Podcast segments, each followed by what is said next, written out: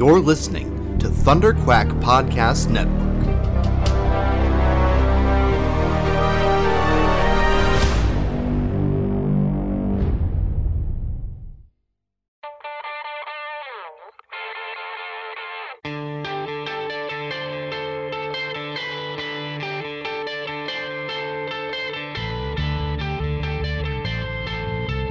Hi, this is Roy Thomas, and you're listening to the Epic Marvel Podcast.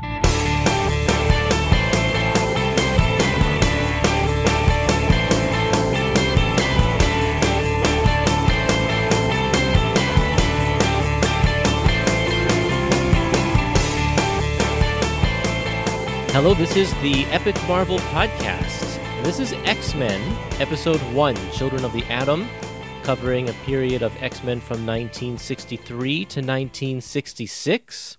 I am your host, Kurtis Findley, And I am your uh, X Men host, Jared Abrahamson. And this is indeed our first X Men episodes. I have done now over 100 episodes of this podcast, and we haven't done an X Men proper. We've talked about X Factor, we've talked about X Force, we've talked about Excalibur, but we haven't yet talked about X Men. So this is kind of exciting. And and what better place than to start it right at the beginning? Well, you know, I don't know if I don't know about that. There could be. Uh, it might be a better place to start at uh, Volume Five, Second Genesis. Yeah, well that that's certainly the the better volume, yeah, I think. But because our original plan was we were going to start with Episode Five and start Right. with that. Uh, we we had planned that some time ago, but scheduling conflicts kind of happened, and, and and then they announced Volume Four, which meant we have a string of epic collections from Volume One to Five now. So why not start at the beginning and just kind of do our straight shot through and see how far that gets us? Yeah. Yeah. yeah, yeah. I mean maybe six will be out by the time we're we get Ready to for- five. So, yeah, exactly. Yeah, who knows? I hope so. That would be great. Um, so, so we're going to start at the beginning. We're going to talk about issues one to twenty-three. This is a, an interesting period for X Men because they kind of had a rocky start, didn't they? Yeah, yeah. It, it feels like, um, well, out, out of all the uh, work that Stan Lee and Jack Kirby did together, X Men kind of feels like the least of it. You know, the the least interesting. Yeah, I would say so. Uh, It is interesting to when you when you think about it, when you read through this material with that in mind, and think, yeah, they they kind of actually didn't really care about this stuff. Yeah, X Men number one debuted in the same month as Avengers number one. And there's such a difference between the the vibrant characters and the, the, the engaging stories that they tell in the Avengers book versus the somewhat bland stuff that they have at the beginning of X Men. Now there is a lot of, of good stuff to like in these books, but it just seems like they do things like they just come back to the well so many times with with Magneto. That's one of the complaints I hear from a lot of people is Magneto keeps on showing up. And if you think about the Avengers, I think maybe Enchantress shows up a couple times, uh, but they don't have like like Loki is the, maybe the the biggest villain that they have at the time, but he doesn't show up every other issue.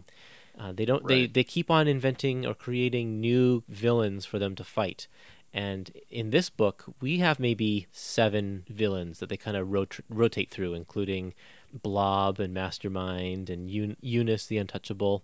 Yeah, and then also Lucifer, who who sucks. Yeah, yeah, that's right. yep, they he makes a couple appearances in this one volume, so that's that's too bad. They were trying so hard to tie that into Xavier's origin, and it just never stuck. right. Yeah. Yeah. So uh, I know this is volume one. Is there anything that we need to know before jumping into this volume? Um. Yeah. I don't. I don't think so. I. I every character who who appears in this volume. I mean, other than the Avengers when they show up, but this is all their first appearances. Right. yeah. So yeah. No prior knowledge needed for Volume 1 of X Men. And it's not like Avengers, where they just keep on bringing. Uh, maybe that's part of the thing with Avengers is they already have established characters who have established personalities, and they already each of those characters have their own rogues gallery. So most of those rogues gallery makes their appearance in the Avengers and makes up the Avengers rogues gallery. So that could have something to do with the the difference between the two team books that we have. And we also have Fantastic Four is also running at the time. So there's three team books now uh, that are that Stan and Jack are doing. Yeah, and, and you know, lo- looking back, it really seems like this is sort of. Uh, that I, I guess they're trying to to do the Fantastic Four again, Yeah. but I mean, you know, like the most obvious example is uh, Iceman versus the Human Torch. it's just you know the same but different. But uh, yeah, Yeah. but it, it's I, I don't think it's as as good as uh, you know Fantastic Four was. I think there was lightning in the bottle to a certain extent with Fantastic Four number one. Yeah, Um, well, and also it's just right off the bat, Fantastic Four is so different because each of the people, each of the characters, are so distinct in their in in their personalities and the way they look. Um, they're and they're also not all teenagers. X Men, because they're all teenagers, I think Stan, with a couple exceptions, Stan tries to make them talk the same and sound the same and have the same sort of problems and all this kind of stuff um, you know, the, the the guys are always fighting over the girl and stuff. You don't have that same sort of dynamic with Fantastic Four because they're Right. all different. Johnny is so much younger than Reed, um, who's a lot older even than than Ben and Sue, and Ben and Sue are like complete opposites. And they, you have such a a good dynamic between the four of those characters that you don't quite get here in this first volume. It does happen eventually, but not right Mhm. away. and also I, I don't think it really helps that there's six main characters. Right. You know, the the five of them and Professor X, and you know the the page count of the issues wasn't such that they could spend a lot of time on the character character building. Not that they really did much of that in the '60s anyway, but. It, it just seems there's less of it here. It's yeah, very true. And also, with, bring it back to Avengers, all of those characters had their own books where all of that character development, if they were doing it, could happen uh, separately. And then when you have the Avengers, you don't have to worry about that as much. You work on the team dynamic instead. Right, right, and and then when the you know the Avengers roster changed to like I guess not interfere with the the solo books, Yeah. so that you know, it went down to four members. Right. All of which had been previously established, so a lot of the groundwork for their characters was already done. Yeah, Yeah.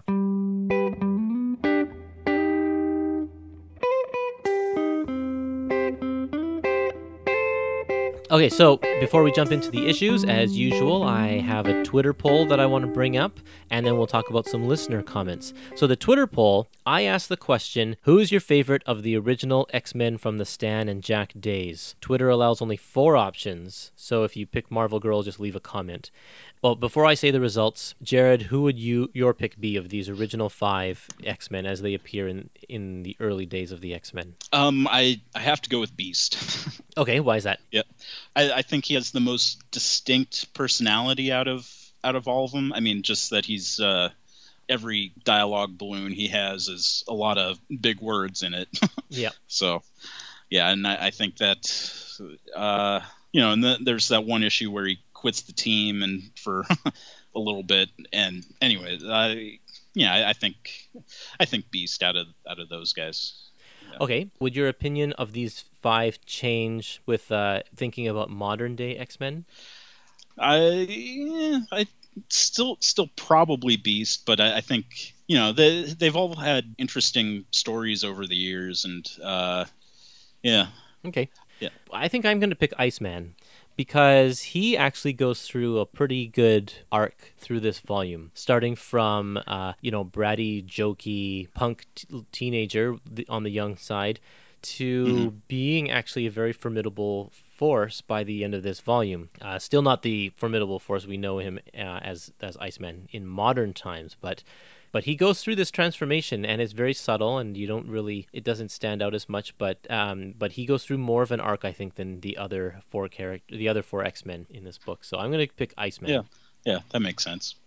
Yeah, and also his look changes. yes that's true too yep so the results the, the results were in last place angel with 0% of the votes sorry angel yeah, One person left a comment voting for Marvel Girl.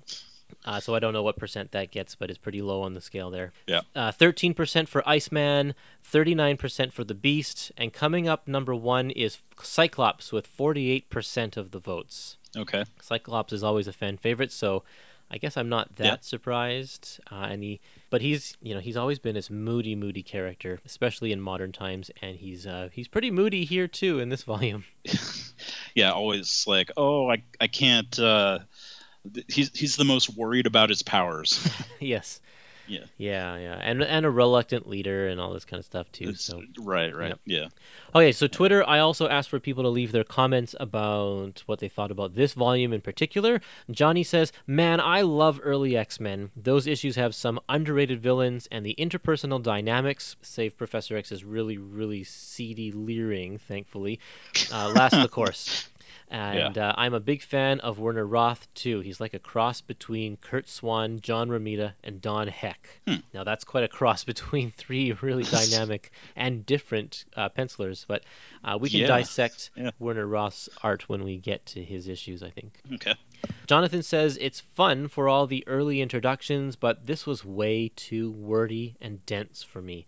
It felt like Stan Lee wanted every character to speak in every panel. You're absolutely right, Jonathan. Yeah.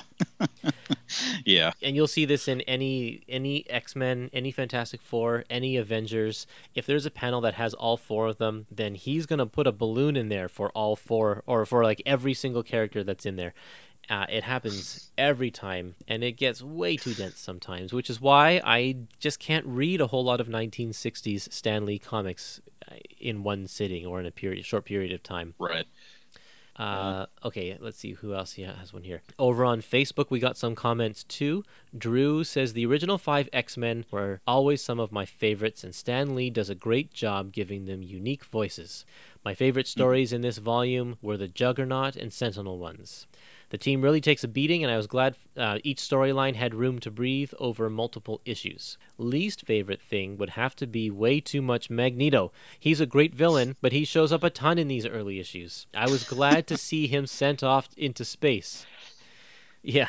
Even though these stories never quite hit the highs of the Claremont run, this is a great foundational volume. And I think foundational is very, very true. Like this, the, the whole bedrock of X Men is is right here. Yeah. Because this is the second time I've read through these issues. Uh, I, I had totally forgotten that th- there were aspects of like uh, the general populace like hating or being scared of, of mutants. Yeah. Like I totally forgot about that, but it shows up a few times. It does, yeah. Yeah. Uh, ben says the X Men was the first comic series I utterly loved. Of course, that was early in Chris Claremont's run. This is the first 23 issues from a couple decades before that. The original X Men is another one of Stan Lee's and Jack Kirby's wonderful creations, but it didn't quite click right away. Both Lee and Kirby are off the book by issue 20 and never really go back. They came up with some mm-hmm. great concepts that later creators seem to find a way to make them appeal to a broader audience. I enjoyed the early issues, but I feel that these do show their age. Yeah, they absolutely show their age. Yep, yep, yep. In many ways. yeah. Yeah. Sean says classic characters, but Stan had no idea what to do with them. The Gene Warren Scott melodrama gets old fast. I do like the Master Mold story. This was the definite high point for me. Now, I want to make a comment here. I think that when you read them in a huge clump like this, yes, mm-hmm. the Gene Warren Scott melodrama gets old fast, but you have to remember, I think, that this comic was bi monthly. You only got 22 pages every other month. So when you're reading it like that, it probably didn't seem like that bad at the time. Right. Because this is basically almost three years of. Yeah. It, it takes a long time, and it's always a sign of a comic not performing well when it's bi monthly, and this book stays bi monthly um, all the way to uh, issue number 14. It took over a year for them to change it to monthly status. Mhm. So that's not a good sign of a good start for a book. I think I think um, Avengers went monthly after issue eight or nine or something like that. Yeah. Okay. Okay, so John says this suffered from what I call, in quotes, Inspector Gadgetitis, which I know isn't the first show or serial story to use this de- device, but it just had far too many issues where Magneto shows up in an unlikely scenario, mustache twirling and going, "I'm going to get you, X-Men," and then fall, and then he fails in some equally improbable way, and as he's getting away, he shouts, "I'll get you next time, X-Men," and it repeats. Really uninspired stuff. though we are introduced to a lot of what become classic characters. yeah, that that's pretty funny. Yeah, Inspector Gadgetitis. That is, Right. is very true. That is exactly Magneto. He's so different in this early volume. Just how how pompous, how arrogant. He's pretty much a Doctor Doom character in this in this book. Yeah, and honestly, I, I think his his costume kind of reminds me of Doctor Doom a little bit. I Yeah. mean, totally different colors, but But he's got the know. cape. He's got the the mask. Like and yeah, yeah, they're just a, an archetype for sure. But Magneto definitely moved beyond that and, and is a completely di- different character nowadays. Whereas Doctor Doom is still a pompous egomaniac. right, yeah, yeah. Well, may, maybe it just took Magneto getting uh, aged back to a toddler and then re-upped in his age much later. So The only other comment we got were um, Billy left uh, an emoji of some leering eyes and then added the panel of Professor Xavier secretly thinking about his love for Jean Grey. it's like, oh boy. Uh, yeah. yeah, right. Uh, how big of an age difference do you think that that was at this time? it's really hard to say. I, I don't know if you can really pinpoint an age on Xavier very well. Nowadays, they treat him, I think, maybe like he's in his 40s. But I bet Uh-huh. in this book, he might have even been late 20s or early 30s, which the in the 60s, that age gap is not as unusual. But today, Right. it just seems wrong Yeah, yeah, it's so wrong. because he doesn't come off as a father figure in this in this volume. But he certainly comes off as a father figure whenever they have him. Like once we once we hit the '90s, especially, um, Mm-hmm. he's definitely filling that role. So, yeah, just going back in retrospect, it just seems a little uncomfortable. Yeah, uh, I'm, I'm glad nothing really came of that. Yeah, right. So Um, also, aside from the fact that he it's a student teacher relationship, and that's probably a big no no as well. mhm. Yeah.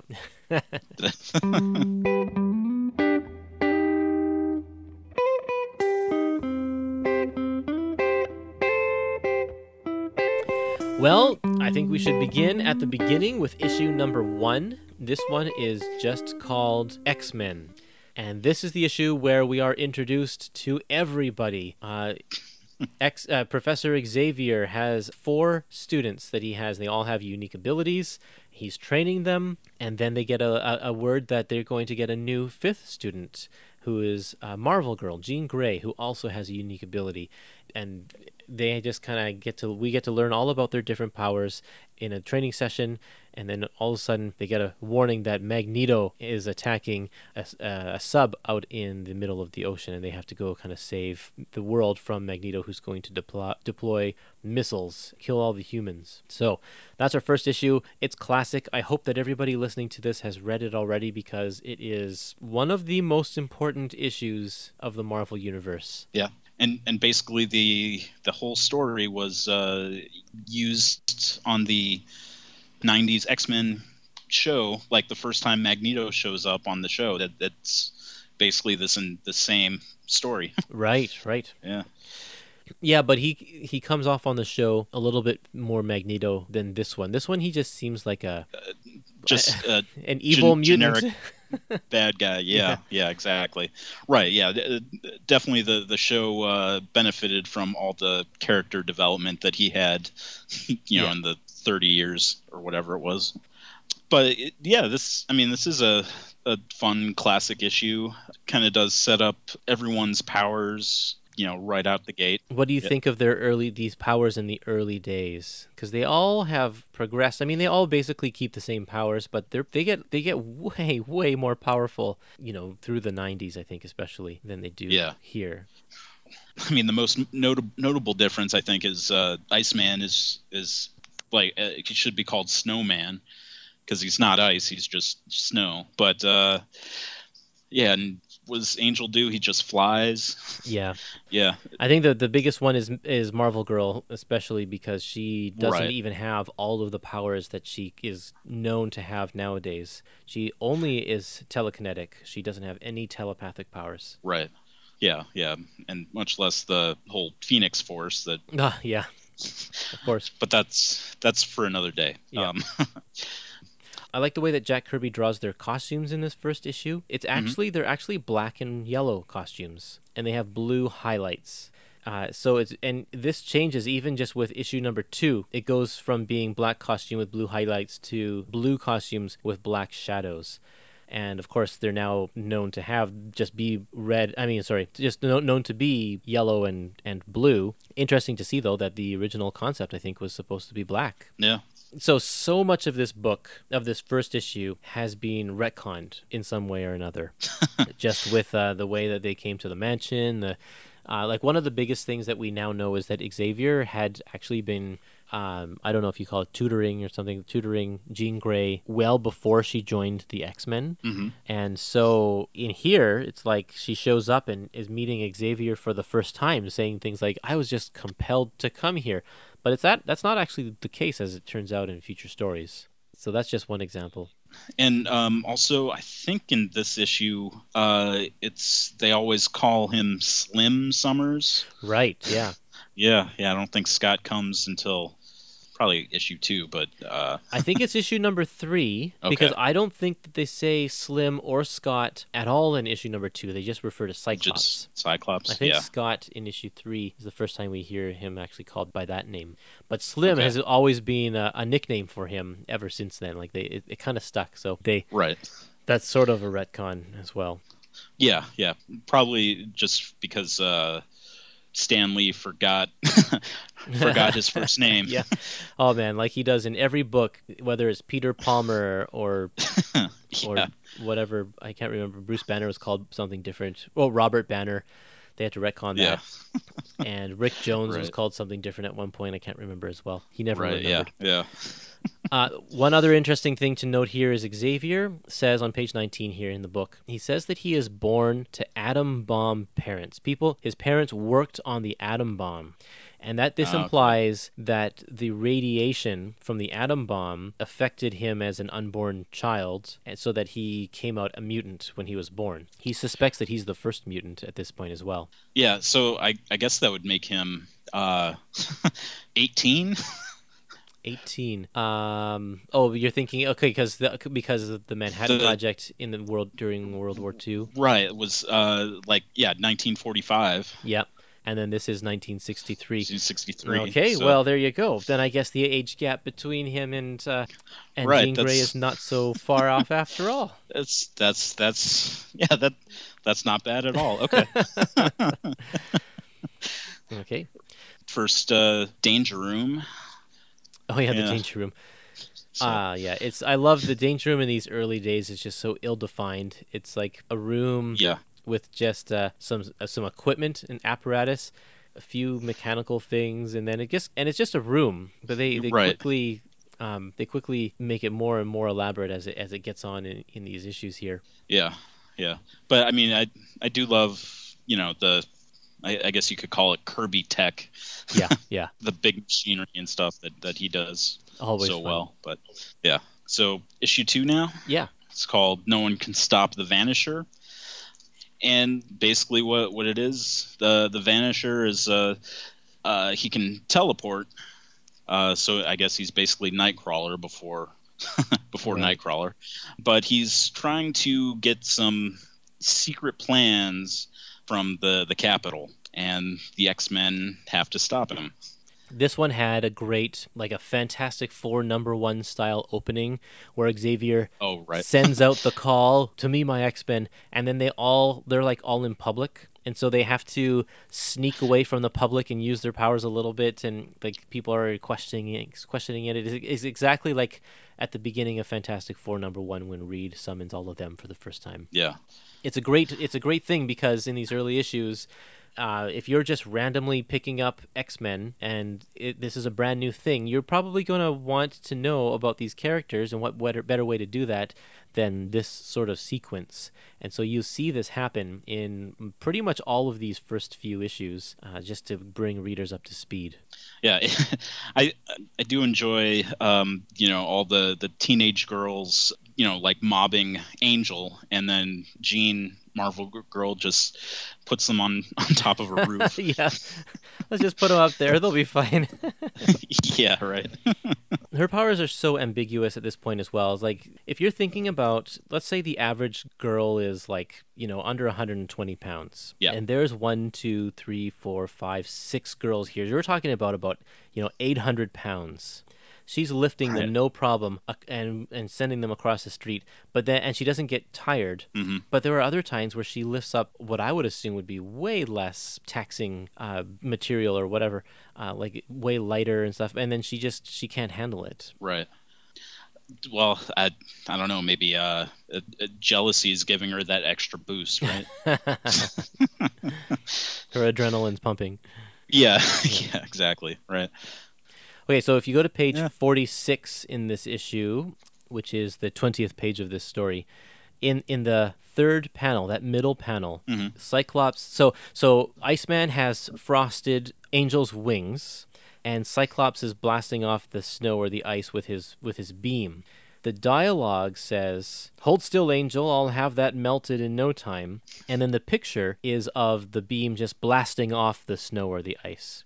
And we know, just because of all the history, that Cyclops' beam is not a heat beam, it's a force beam. So, these early days, I think that there was a discrepancy between what Stan thought Cyclops' powers should be and what Jack's power, uh, what Jack thought that Cyclops' powers should be. Because Stan is drawing it in a very specific way, and, and this is the Marvel method. So, he'd draw it first and then hand it over to Stan, and Stan put in a dialogue balloon that says, I'll have that melted in no time. Right.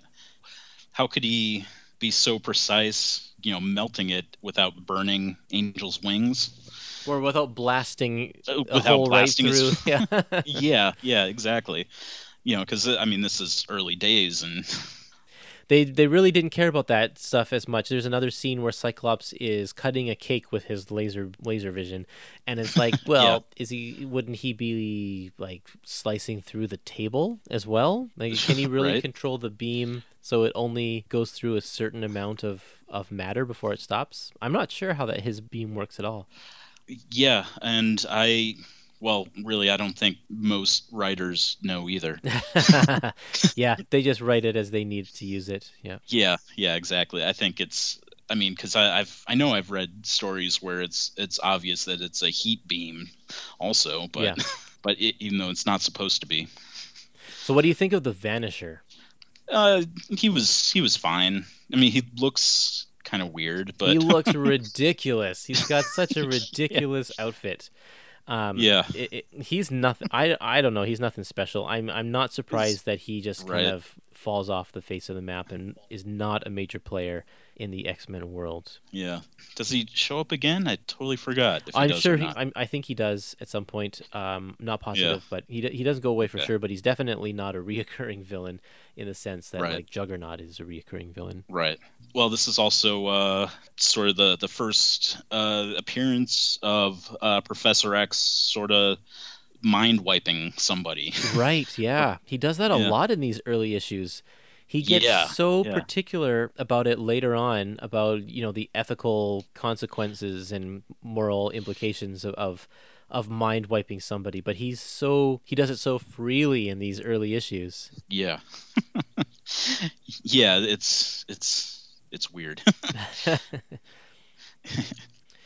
Well, X Men number three is called "Beware of the Blob," and this is the first appearance of an of an X Men mainstay, the Blob.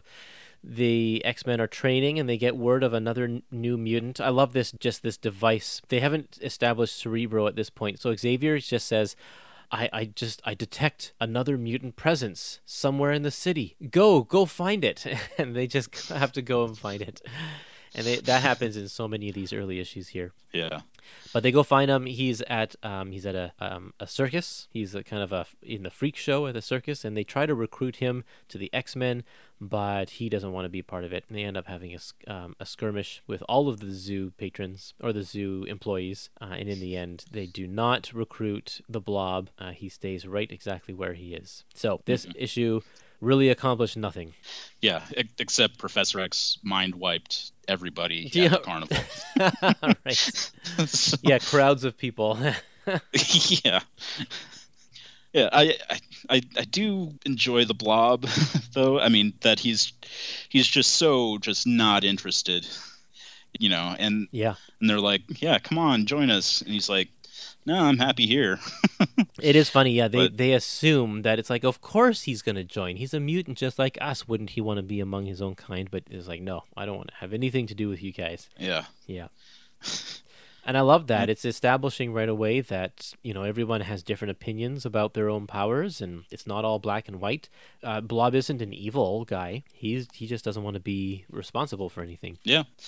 Right. Yeah. He's just totally, um, it, I guess, enjoying his uh, what what he does in life, and Yep. totally happy with that. And I guess there's nothing wrong with that, really. But it's other forces getting in the way and trying to to use him for other things.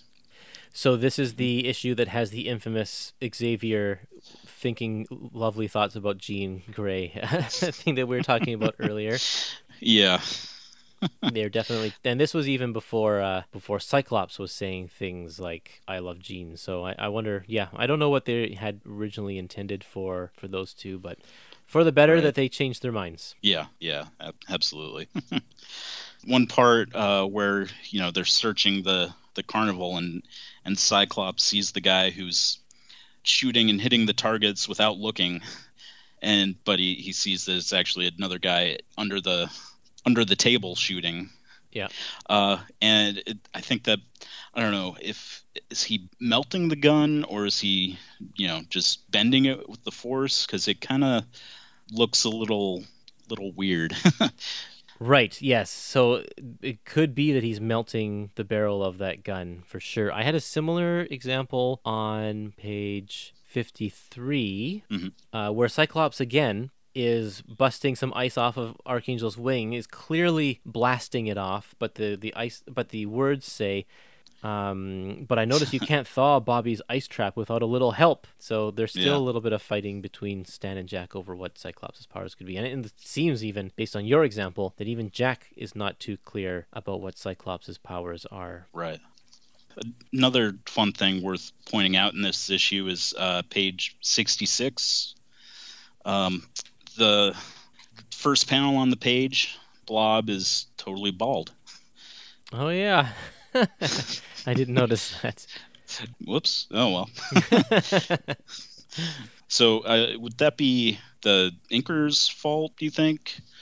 Or, I don't know. I mean, I, yeah, I don't know how, how tight Kirby's pencils would have been. I mean, when he was doing half the Marvel line every yeah, month. he pro- it probably was fairly loose, and the inker was probably um, was probably overworked as well because they they also had very few inkers working at Right. the time. They were also working on multiple books, so he's probably just kind of flying through there. The other possibility is that that's not the Blob; it's his twin brother who happens to have shaved his head. Uh, yeah, yeah, I'll, I'll I'll go with that. He, he just shows up. Uh, he's just there. You know, he doesn't have Just any there, yeah. mutant powers, so the X Men aren't looking for that guy. No, no. yeah. Yeah. Um, so in this one, Xavier is quite the inventor. He like so on page sixty five, he's like just inventing things. He's just tinkering around and, and making things. And I never ever think of Xavier as that kind of a scientist. right. Yeah, that that's more of a uh, like more something Beast does. Yeah, exactly. But I mean, Yeah. he designed the danger room and everything, so obviously he has these skills, but they really don't Right, yeah. use them or play with that much in modern days. It's really a thing that's very specific to the '60s. yeah, yeah, and and I guess he also built Cerebro too. Right. Yeah. Yeah. Yeah, but I, I guess he's building the intensifier to so he can mind wipe everybody all at once. Because yeah, because he uses that later.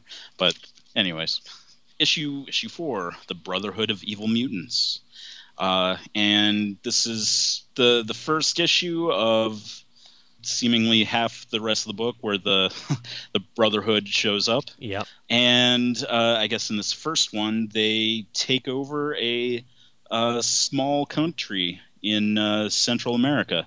But anyways, the and then the the X Men go there, storm the castle, and and uh, save this country from being taken over by Magneto and and all the bad guys. You know, this is the first appearance of Scarlet Witch, Quicksilver, Toad, and Mastermind.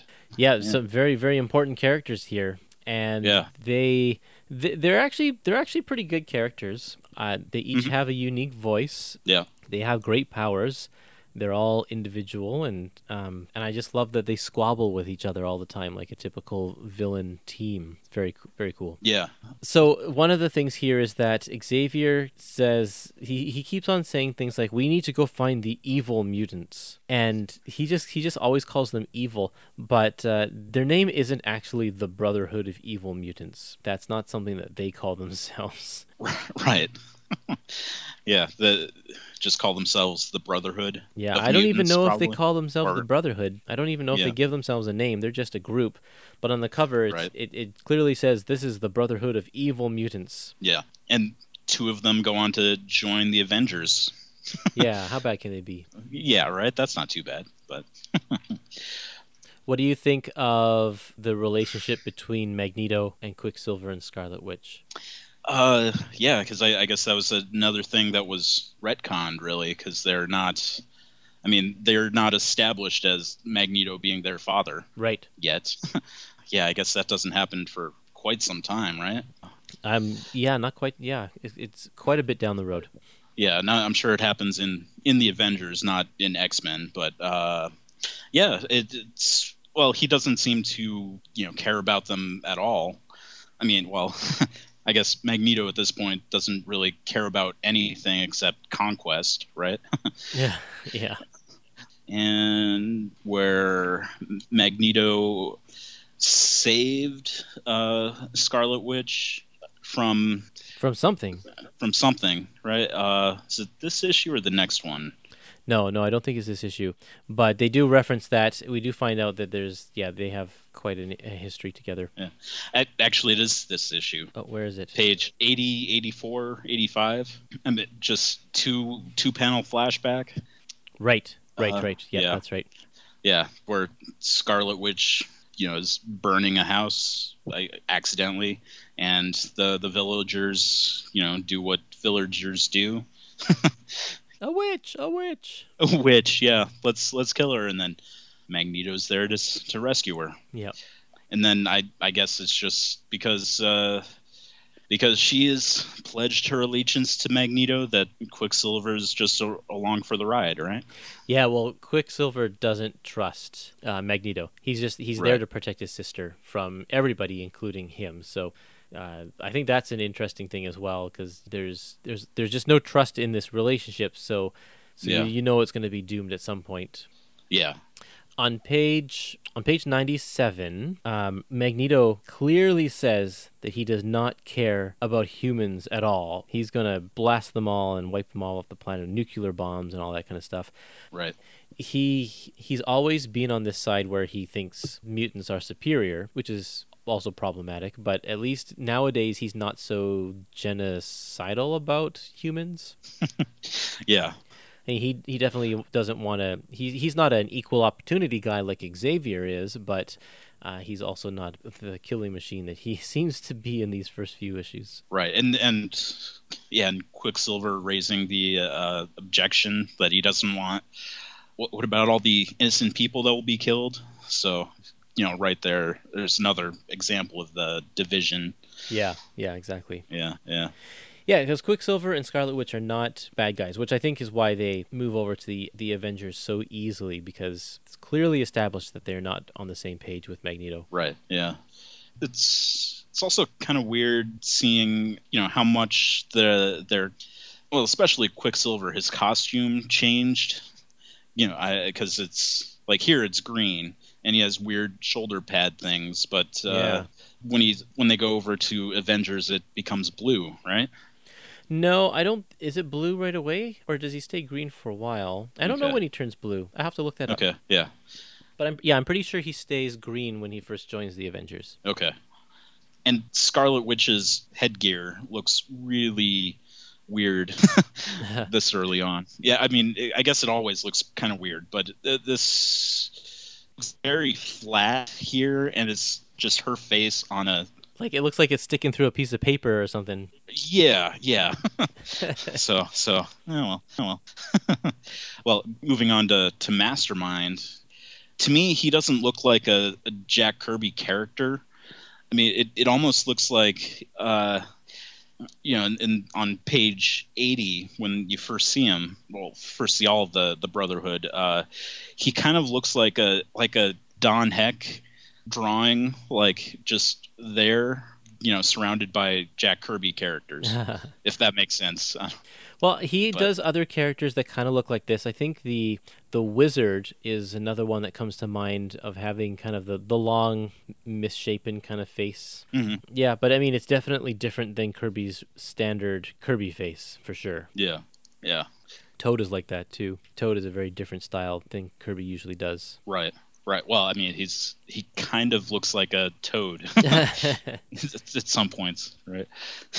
So in this issue, Scott's powers drain, and this is something that Stan Lee would do in all of his books. He, he would have a built-in time limit for their powers, whether it be you know Iron Man's suit runs out of energy, or Spider-Man loses his web shooters, uh, or runs run, runs out of web fluid. In this one, Cyclops can only shoot for so long, and then he has to kind of recharge. And that goes for all of these characters in the X Men. They they all have sort of built in devices. Marvel Girl can't use her powers for too long; she gets tired. Iceman loses his ice, and I guess maybe Beast and Angel just get tired because they're just, Just- exerting their energy. But Right. they seem to kind of drop all of these things after a while. Yeah. Okay, X Men number five, Trapped, one X Man, featuring the return of the evil mutants. It's only been one issue, but they're back. It's, yeah, they've been gone so long. Yeah.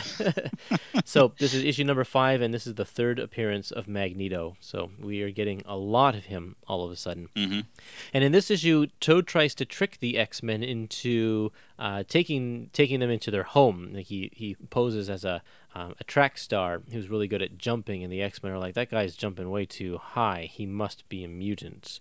So that they try to recruit him into their ranks, and Toad plays along in order to get to their base. But instead, he leads the X Men to Magneto's base, and things go horribly wrong. You know, also uh, he he's wearing a, a mask. You know, like the Mission Impossible type mask where nobody can tell it's a mask, and but it comes off right. until it comes off, right? So Yeah. And Jean's Yeah. parents come to visit for a little bit here, um, which is a which is which is a plot device that's used to much greater effect later on when Angel's parents come and visit him. hmm and they they give Jean's parents the tour, uh, and Scott gets locked in the danger room. Yeah, there's a lot of filler in this issue. Yeah. There is also uh, Asteroid M is in this issue, hmm or was that introduced in the last issue?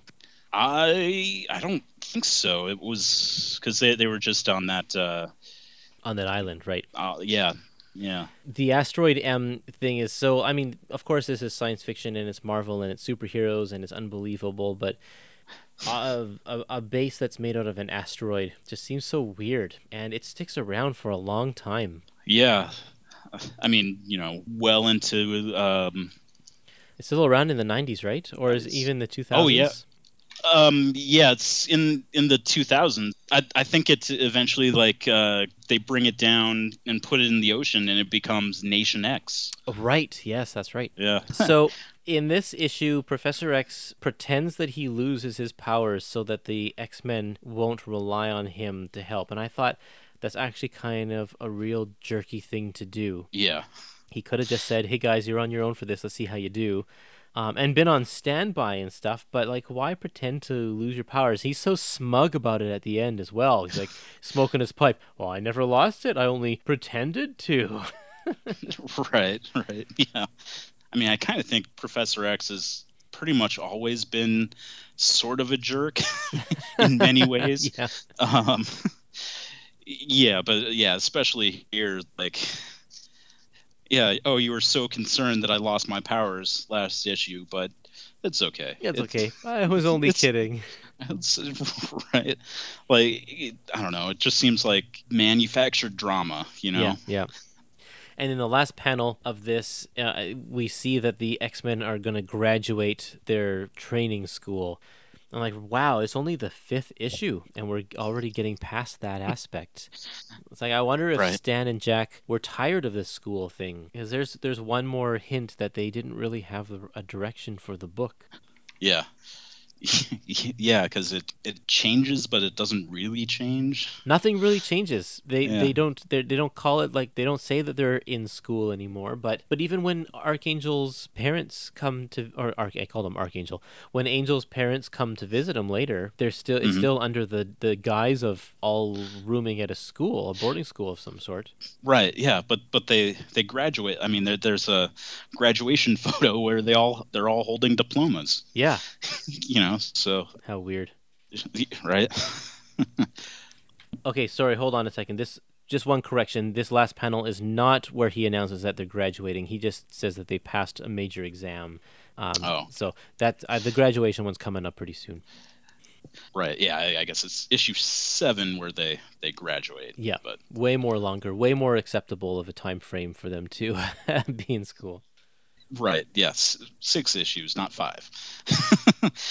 okay. So now now moving on. Right. Yes, yes. Su- the Submariner joins the evil mutants, and uh, basically it's both uh, Professor X and Magneto realize that the Submariner is a mutant, and they both try to recruit him.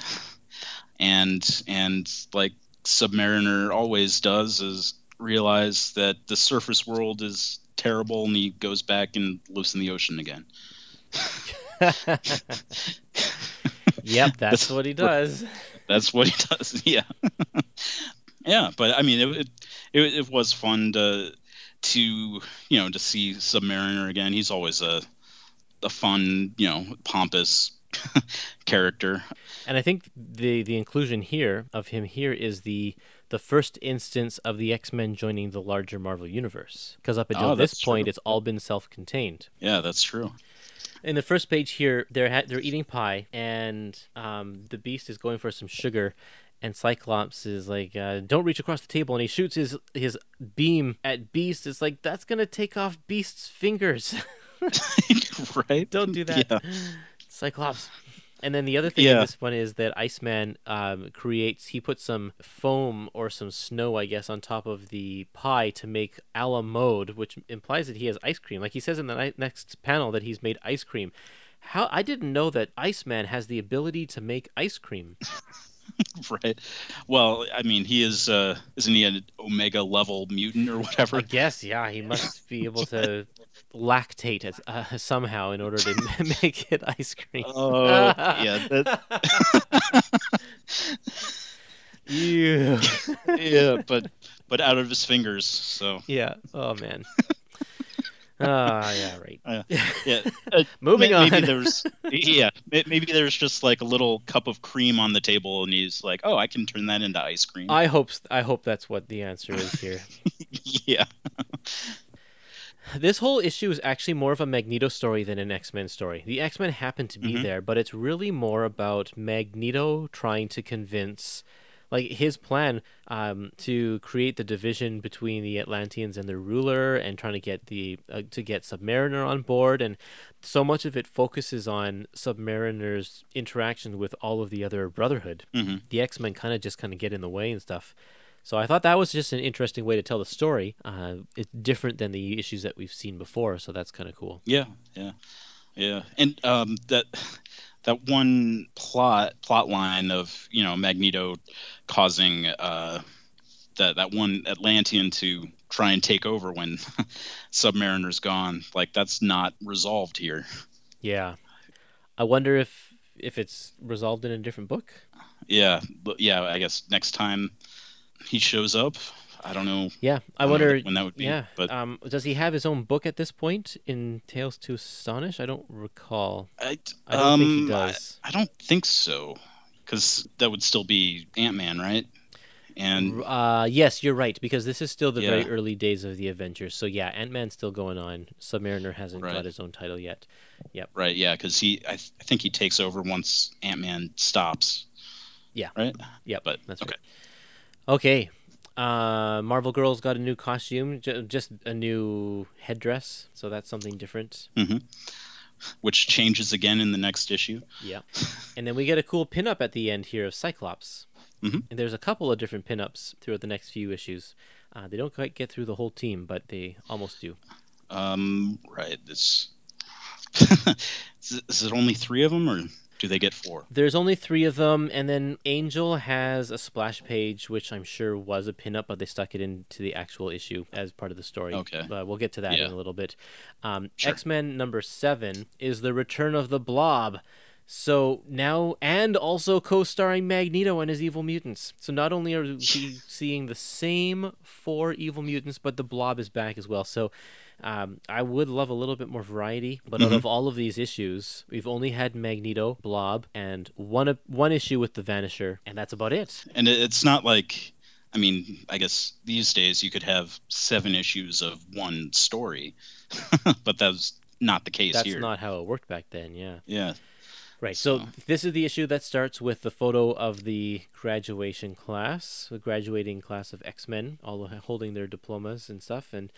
Uh, um, and in this one, Charles makes Scott the team leader, and Magneto tries to recruit the Blob uh, to join the Brotherhood, and that doesn't go as well either. Um, and there's just some there's uh, some weird things throughout this issue. We get a better sense of Blob's powers. So Jean Grey at one point tries to um, tries to telekinetically lift Blob into the air, but because he's unmovable, his feet stick. They literally stick to the ground. The ground is pulled up with his feet. I thought that was a really weird thing because in other times, even in this volume, he can get with a strong enough force, he can get actually knocked off his feet, and the dirt doesn't come with him. Right. Well, um, and, and actually earlier in the the issue, uh, Magneto does the same thing. Just uh, page 160, yeah, a couple pages before that, you, you see Magneto Right. blowing, yeah, and there's a big big chunk of Yeah. of dirt even. but yeah, that's uh, yeah, I, I guess later when Blob comes back again, that I don't think that happens again. No, I don't think so either. Really, but yeah. I love on page 60 we see the Cerebro machine and it has a list beside it of known hostile mutants. And so Magneto, Toad, Mastermind, Quicksilver, Scarlet Witch, and Blob and Unknown are all there. And so when Cerebro senses an evil mutant nearby, um, it the, the name lights up on this little display. But aren't they always nearby? Like they don't leave the city really. They should just always be lit up. Or does it only only light up when they use their powers or when they are causing problems? It's it's not a very good system. And also, could you imagine if the X Men still had to use this system today? like Right, how the- long would the list of names be? Well, yeah, yeah. That I was just thinking like uh, carnival lights going around. Yeah, that's right. They're just Like- constantly like blinking one? Like, all the time. yeah. So this issue is inked by Chic Stone. It's the first issue in, inked by Chic Stone, and he's got a very different style of inking. Uh, he doesn't use a lot of the same heavy black, like spot blacks that the other inkers do. And if you look at, like, for instance, on page 160, the that panel we were talking about where Magneto is pushing the blob off, there's barely any spot blacks on this on this in this panel. Um, Yeah. And if you flip, it just flip back to any random page in the past, like the folds in the clothes, the way their costumes work. There's just there's a lot more black for depth, and I feel like it makes Chic Stone's panels seem a lot more flat. Mm. They're not as well defined or something. And I like Chic Stone. I think he's great. Does some good stuff on Fantastic Four, but um, Mhm. I wish he would just render his characters a little bit more to create a little bit more of a sense of roundness or depth to them. Yeah, yeah. I, I also like the, the little excursion that they have. Well, I guess Hank and Bobby have at the the jazz club. right? Yeah. That's it's pretty fun. Yep, with all the beatniks and stuff. It's, uh, yeah, and uh, Hank takes off his shoes, and everyone's so excited about his giant feet. Yeah. I don't know. If I saw someone taking off their shoes and putting them up on the table at a restaurant, I wouldn't be happy about that. I no, I don't think I, I would either. But I guess it's acceptable behavior in the beatnik culture. right, right, yeah, yeah. I, I guess I've never been to a, a beatnik bar, so Yeah. um, at the end, uh, the the Brotherhood get into the uh, Magna car. Ah, yes, the Magna Car. That's right. Makes a couple appearances in this book here. Yeah, but I love it. right, yeah. So so silly, but So 60s. yeah, right. And that's the type of thing that I would not be surprised to see in DC at this time because they really leaned into that kind of thing in their in their Silver Age. But Marvel didn't really lean into that. I mean, we had the Fantastic Car, but that Right. was about it, and it didn't look so Yeah. gimmicky. They they they didn't go for those kind of things like DC did. Right. Yeah. Because yeah, I think even uh, Green Arrow had his Arrow car, Right? Yeah. which is ridiculous. it is. Yep. Yeah. Um, yeah. It it just seems so out of place in a Marvel book to have something like that. Yeah. Yeah. Yeah. That that's true. Okay, so uh, moving on to issue eight, called "The Uncanny Threat of Unus the Untouchable." I don't think we mentioned that last issue when they they graduated. Professor X left. you know, he left Cyclops in charge. So Right. and but he also he's gone for for a little while. So Cyclops is you know running the the training session in the danger room, and then later Iceman and Beast are just walking around the city and they see a child in danger. So Beast rescues him, but uh, you know also while revealing himself to be a mutant. So then the crowd gets super angry and attack them, and they come back to come back to the mansion and all all beat up and stuff. And Beast decides to quit. he's like he's had enough of this, and he's he's just done. So he leaves, and he becomes a wrestler. the the the next logical step. That, that seems to be the case with like mutant or people with powers who don't really know what to do with their powers. They don't really embrace the the responsibility. They become wrestlers. I mean, wasn't that what Spider-Man started off as as well, or on TV? Yeah, that that's true. He was he was yeah, and the, and uh, the the thing happens uh, later. yeah. Yep. yeah, too. Exactly. But anyways, uh, so in the uh, Beast wrestling match, he he faces Unus, the Untouchable, and he's a, a mutant who no one can touch. so you know, Beast loses, but uh, Unus is uh, then contacted by Mastermind, telling him like, "Oh, you're a mutant. You have to. You want to join with with us." With Magneto, so you have to destroy the X Men, and it's kind of funny. Like, yeah, he's thinking like, how can I beat uh, the X Men? I've never even seen one in person.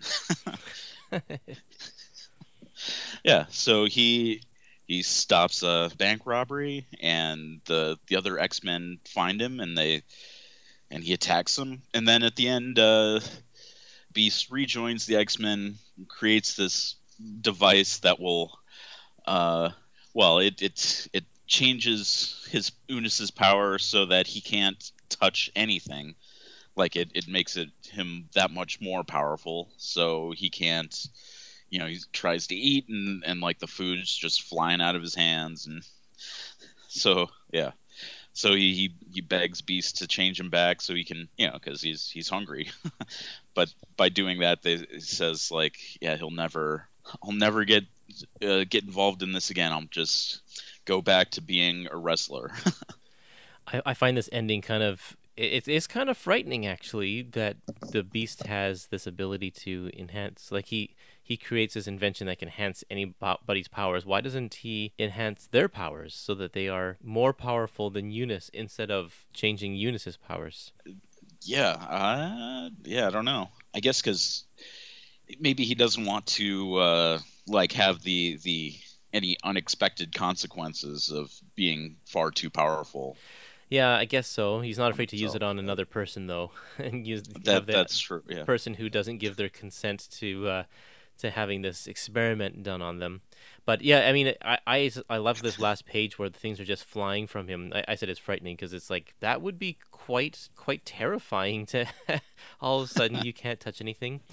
The the one flaw I think in this is that he should probably just float into outer space because he would repel himself even from the ground, right? Right. Yeah, I think so.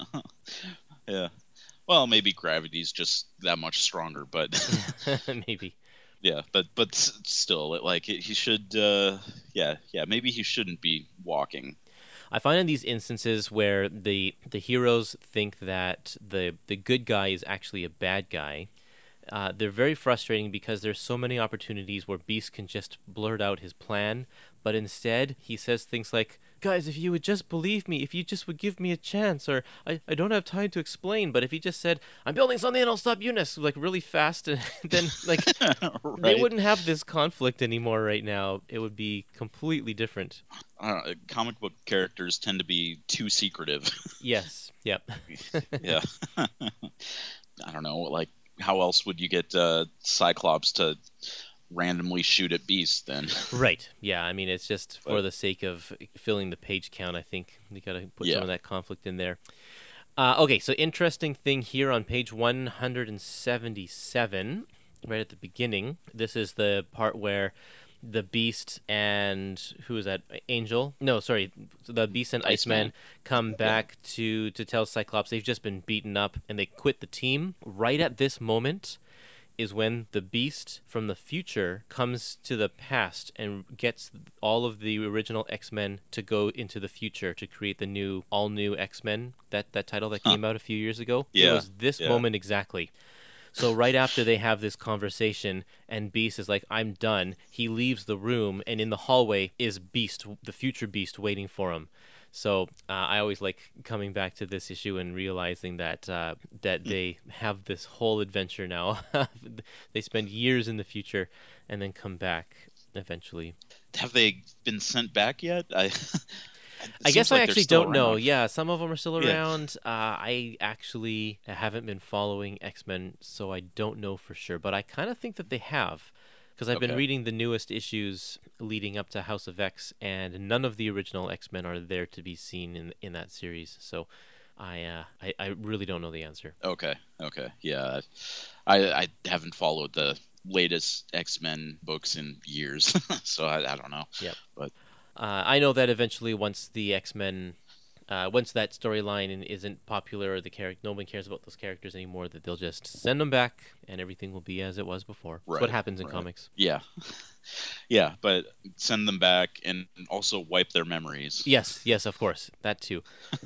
But there, there's also three panels of uh, uh, setting up the next issue with Professor X searching caves. But yeah, and this great, this great apparatus that allows him to to navigate the rocky terrain in, in a very special um, wheelchair or something. Right. We'll see more of that next issue. Yeah, What do you think of Unus? Unus, however you say that. Well, um, he is not the most exciting character. I, I like the fact that he thinks he can do things on his own, um, Mhm. but he's just kind of a bland character. He doesn't really stand out as a, a great, uh, great. He doesn't have a great costume or a great personality. Um, I like him better in the second round um, in this book when he teams up with the Blob. Yeah, that that's true. Yeah, and also the, this issue, like, I mean, the the conflict between him and uh, the X Men is it's sort of like, oh, Magneto's pulling the strings behind the scenes. Yeah, It's like, oh, okay, so Magneto's the real bad guy still. yeah, it's it's But- true. Yeah, Magneto again. but we and I don't think the X Men ever really find that out, do they? They- Uh, no, I don't. I don't think They so. They just but- confront Unus because he's robbing a bank. right. Yeah. Yeah.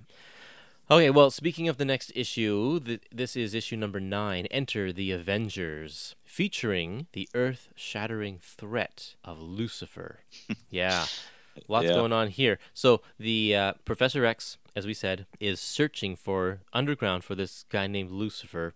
Uh, finds him, finds out Lucifer has booby trapped himself which this is just kind of a ridiculous thing because Lucifer says, if anything happens to me, if my heart should stop, I've rigged it so that uh, it'll send a signal to these nuclear devices that will go off and blow up like the planet, or at least or at least the continent or whatever.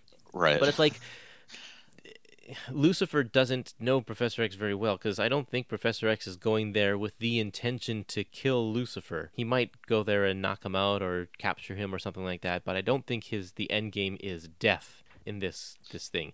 So Lucifer's Right. threat actually shouldn't to Professor X shouldn't be that much of a threat because there's no way Professor X is going to tr- get him to stop his heart unless Lucifer commits suicide, I suppose. Yeah. I just see it as kind of a flawed plot device here. a very uh, almost too big, you know. Yeah.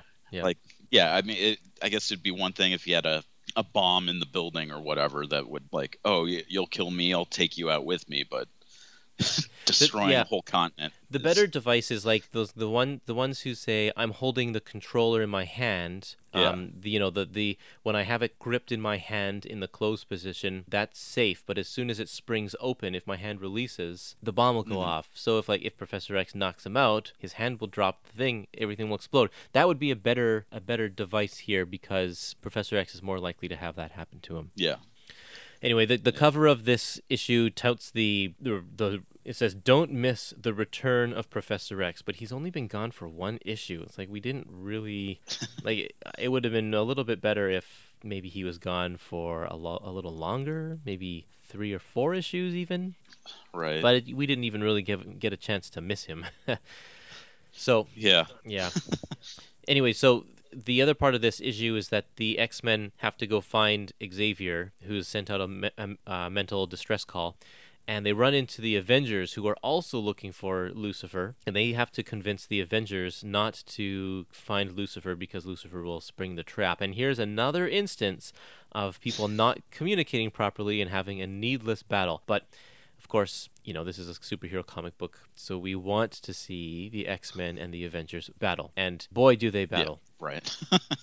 I, I like Cyclops blasting uh, Thor's hammer out of his hand and Yeah. you know stuff like that. But Yeah, there's some good moments.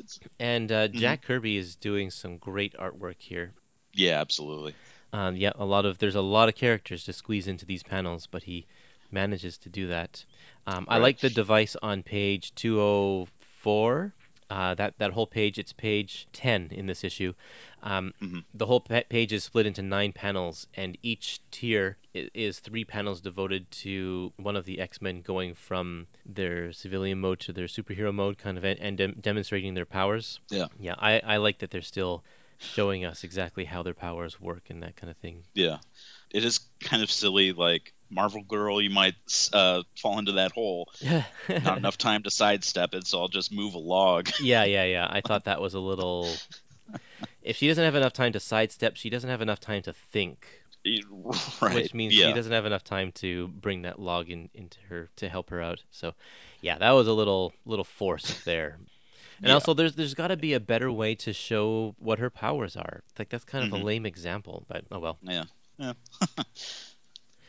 Um, on page 197, at the beginning of this issue here, in the middle panel, oh no, in the top, the top right panel, Jean thinks to herself, uh, "My heart just breaks when I see you so pale, so shaken. If only I could comfort you with my arms, my lips, but I know I mustn't." This is the first time that Jean is Mhm. shown to pine over Scott. So far, we've only seen the guys um, longing after Jean, and Jean hasn't had any feelings or anything like that for anybody that we've seen so far. This is the first time that we've seen this, and this is, of course, the the beginning of a long and troubled relationship between Cyclops and Jean Grey. Yeah. Ve- very long and very troubled. Yes. okay, Lucifer. What are your thoughts on Lucifer? He's lame. He's I don't- lame. I don't like him. Professor X says something like one of the greatest threats he, he's ever faced or whatever, but I, I don't see that. I mean, yeah, you know, he does have the nuclear bomb connected to his heart, but other than that, he he he doesn't have a defined plan or or Yeah. powers or anything. Well, exactly. That was the, my problem with this too. He we don't know. Like he's dressed up like a supervillain, but he doesn't Yeah. do anything super villainy except for the fact that he's threatening the the planet. But does he have powers? We don't know. What is Right. he, is his plan? He's doing something underground here, building something, but we have no idea what's going on. In fact, we're not going to find out for like 10 issues from now, more than Yeah. 10 issues from now right. it's kind of a weird thing and if you're reading this monthly um, or bi-monthly as this would be uh, it would just be it would just have no consequence hmm Yeah, I mean, I I, I guess uh, the professor does say in this issue that you know Lucifer's the reason he lost the use of his legs, but but we don't even find out that story. That would be nice if they had put that in here. It would have made the, the issue more interesting.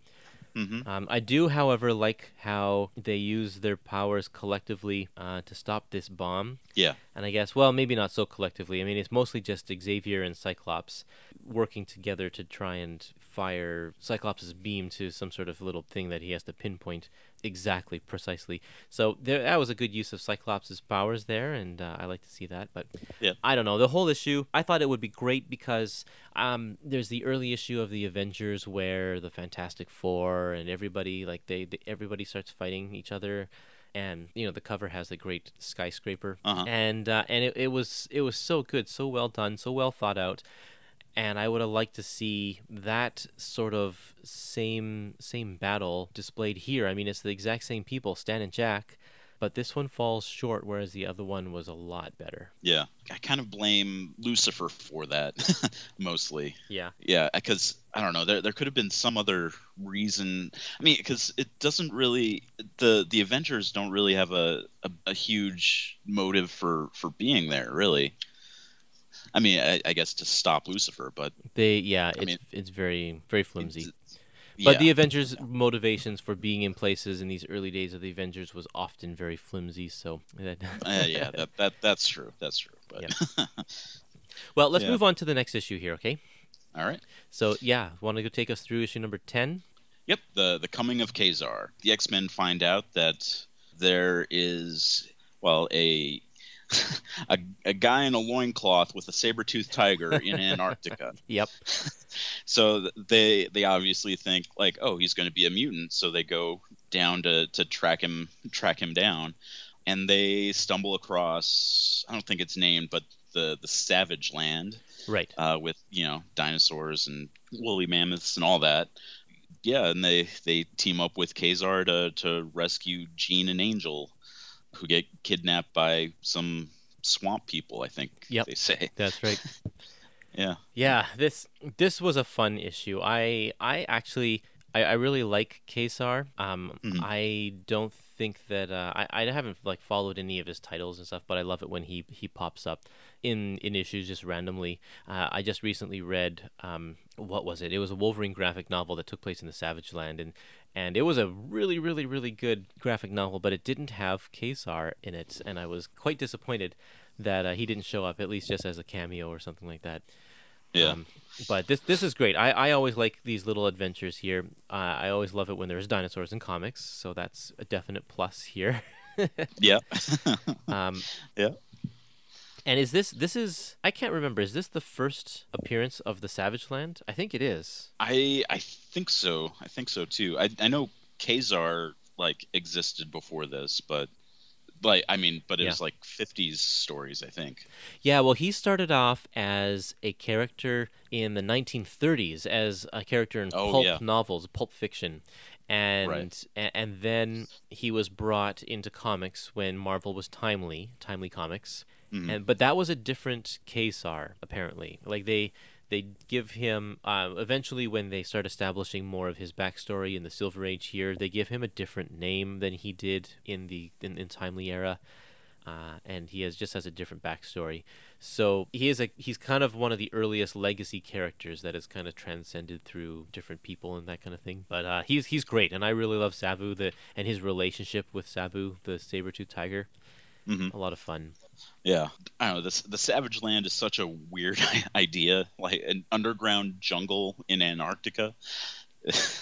Yeah, except you can like you can see the sky, right, but it's right, but- underground. Don't it's exactly underground. know how that works, but it's great. No. But it's the kind of thing is like you just have to kind of accept it for how what it what it is and uh, and just go along for the ride. And Kirby is a fantastic world builder Mhm. because he just creates because this is the first appearance of the Savage Land. He creates this entire world and all of its inhabitants. And these dinosaurs are very unique looking. They don't look like normal dinosaurs. And the, the weapons of the of the swamp men and their designs and it there's just so much in here and it's very very cool i give huge props to kirby for for setting the stage for many many Ka-Zar stories to come Um, th- the, there is one point where Jean and Angel are, you know, being held by the the swamp people and you know going to be sacrificed to the T Rex. So page two thirty, where Jean says, "Scott, listen, did you hear the, the things coming?" And but you know that's Warren, that's not Scott. oh yeah right yep mistake Yeah.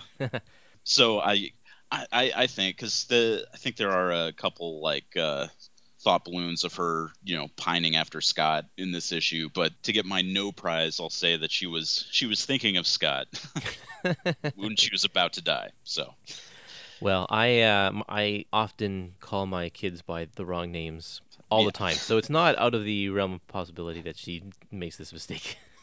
right, right, right. Yeah, but but Angel does not notice. Yeah. Anyways, he's he's too polite to uh, to say anything. Yeah. okay, we'll give you the no prize for that, Jared. I'll uh, see if I All right. I can. I'll write to Marvel and get them to send you a no prize. yeah. Issue number 11 is one of my favorite covers of the early X-Men. Um, I love just it's so it's so weird. It's this, this is the first appearance of the Stranger, this cosmic being called the Stranger, and I love that he's just floating there. He looks like he's hmm. walking, but he's just kind of walking on air, and it's just a little bit disorienting because he doesn't look like he's floating, and so Right. it, it's just an odd cover. I love it. I love the the the detailed building in the background that's just all gray with the sunset behind it. I love the the X Men in various points in the the background and foreground. Uh, it all works together to just be sort of an odd cover that I just I, I find it striking. I like it. Yeah, yeah, and and also the the stranger looks he's kind of weird looking. Like his his face is is weird. yeah, he's got a big nose and his hair is kind of Right. funny. Um, yeah, this is an interesting character, the Stranger. Uh, he appears in, um, you know, he randomly appears in cosmic books every once in a while. Uh, and he has kind of changed over the years as well. But in this book, um, Magneto is back. The whole issue is called The Triumph of Magneto. And Magneto tries to convince who he thinks is a powerful mutant, the Stranger, to be on his side, but ends up that the Stranger is not a mutant and is actually way more powerful than Magneto ever thought, and uh, turns Mastermind to stone and mm-hmm. tries to off everybody else, and and eventually sucks Magneto and Toad into outer space and never to be seen again. right. yeah, never, never, ever to see, be seen again. yeah, never ever. Yeah. But like five issues from now, yeah. or whatever. So yeah. I mean that's that's basically the issue, but it's just you ha- have to read this one to fully understand that the stranger is just kind of a weird guy. Um, we don't know what his powers exactly are. We don't know what his origins are, and it's it's we think he's he could be a mutant, but then it's just doubly shocking at the very end when he like grows to be um I don't know huge. He's like twenty feet tall or something, and then he's like massive and glowing and turns into just a I don't know some weird form and and like a form of light and blasts off into outer space. Totally out of left field, um, but kind of fun at the same time. Yeah. And then at the very end, I love also that it- uh, Xavier is looking at his Cerebro machine and he has to remove the names Magneto, Mastermind, and Toad from the Cerebro list of names because they're gone. They're they're in outer space now. They're not going to be a threat anymore. Right. yeah.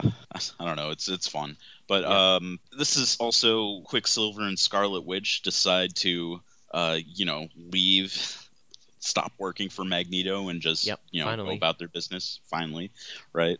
Yeah. So And I like how they pl- this played out in the issue because they quit while Magneto's still there.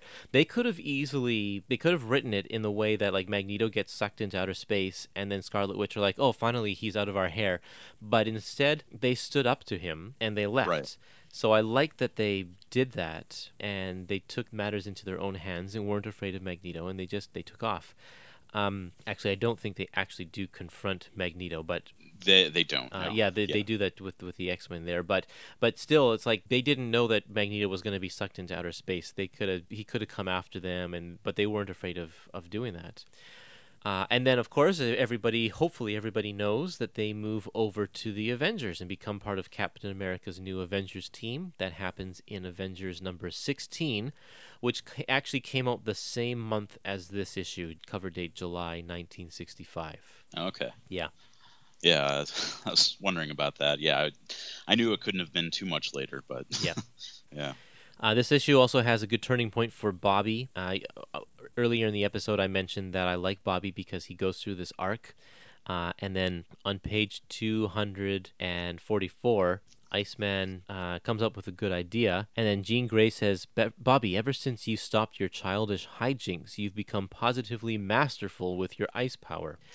And I thought about it, and it's true. The last few issues, he hasn't been concerned with, you know, making the making pranks or, you know, making ice cream on top of his pie or whatever. He's he's been treated more seriously. He's grown up, and I like that they've kind of made that transition to making him an older character. Yeah, yeah. But wasn't it at the very beginning of this issue where uh, Professor X chews him out? He freezes freezes something that Beast is. Yeah, he freezes the bookshelf that Beast is gonna jump on, and yeah, and, and Beast you know slips, and then Professor X. Yeah, page two forty. It's like Oh, that, man, that yeah, you're right. enough horseplay. Yeah. Okay, so maybe I'm not so correct in how they've been treating Bobby, even in this one issue. Uh, oops. yeah, well, no, that's it's okay. But I mean, I you know, reading this like that that balloon of Jean is like ever since you stopped your childish hijinks A few uh, four pages pages ago. ago. yeah, right. But- Yep. Yeah. Okay. but but he continues on this path of coming up with some really good ideas, and there's one idea in particular in one of the last issues in this book that I'll point out that I think is quite good, um, and shows that Bobby has a much better control over what he can do and and using his powers in original ways. Mhm. So I think we're running a little long on time, so we're going to cut this episode into two parts. So let's end here because the next issue is the beginning of a two-part story. So I don't want to cut cut it in the middle of our conversation on that one. So I think at this point we should wrap it up and leave the rest of it for the next episode. So uh, thanks for joining us on this episode, Jared, and we will see everybody next time. Yep. See you later.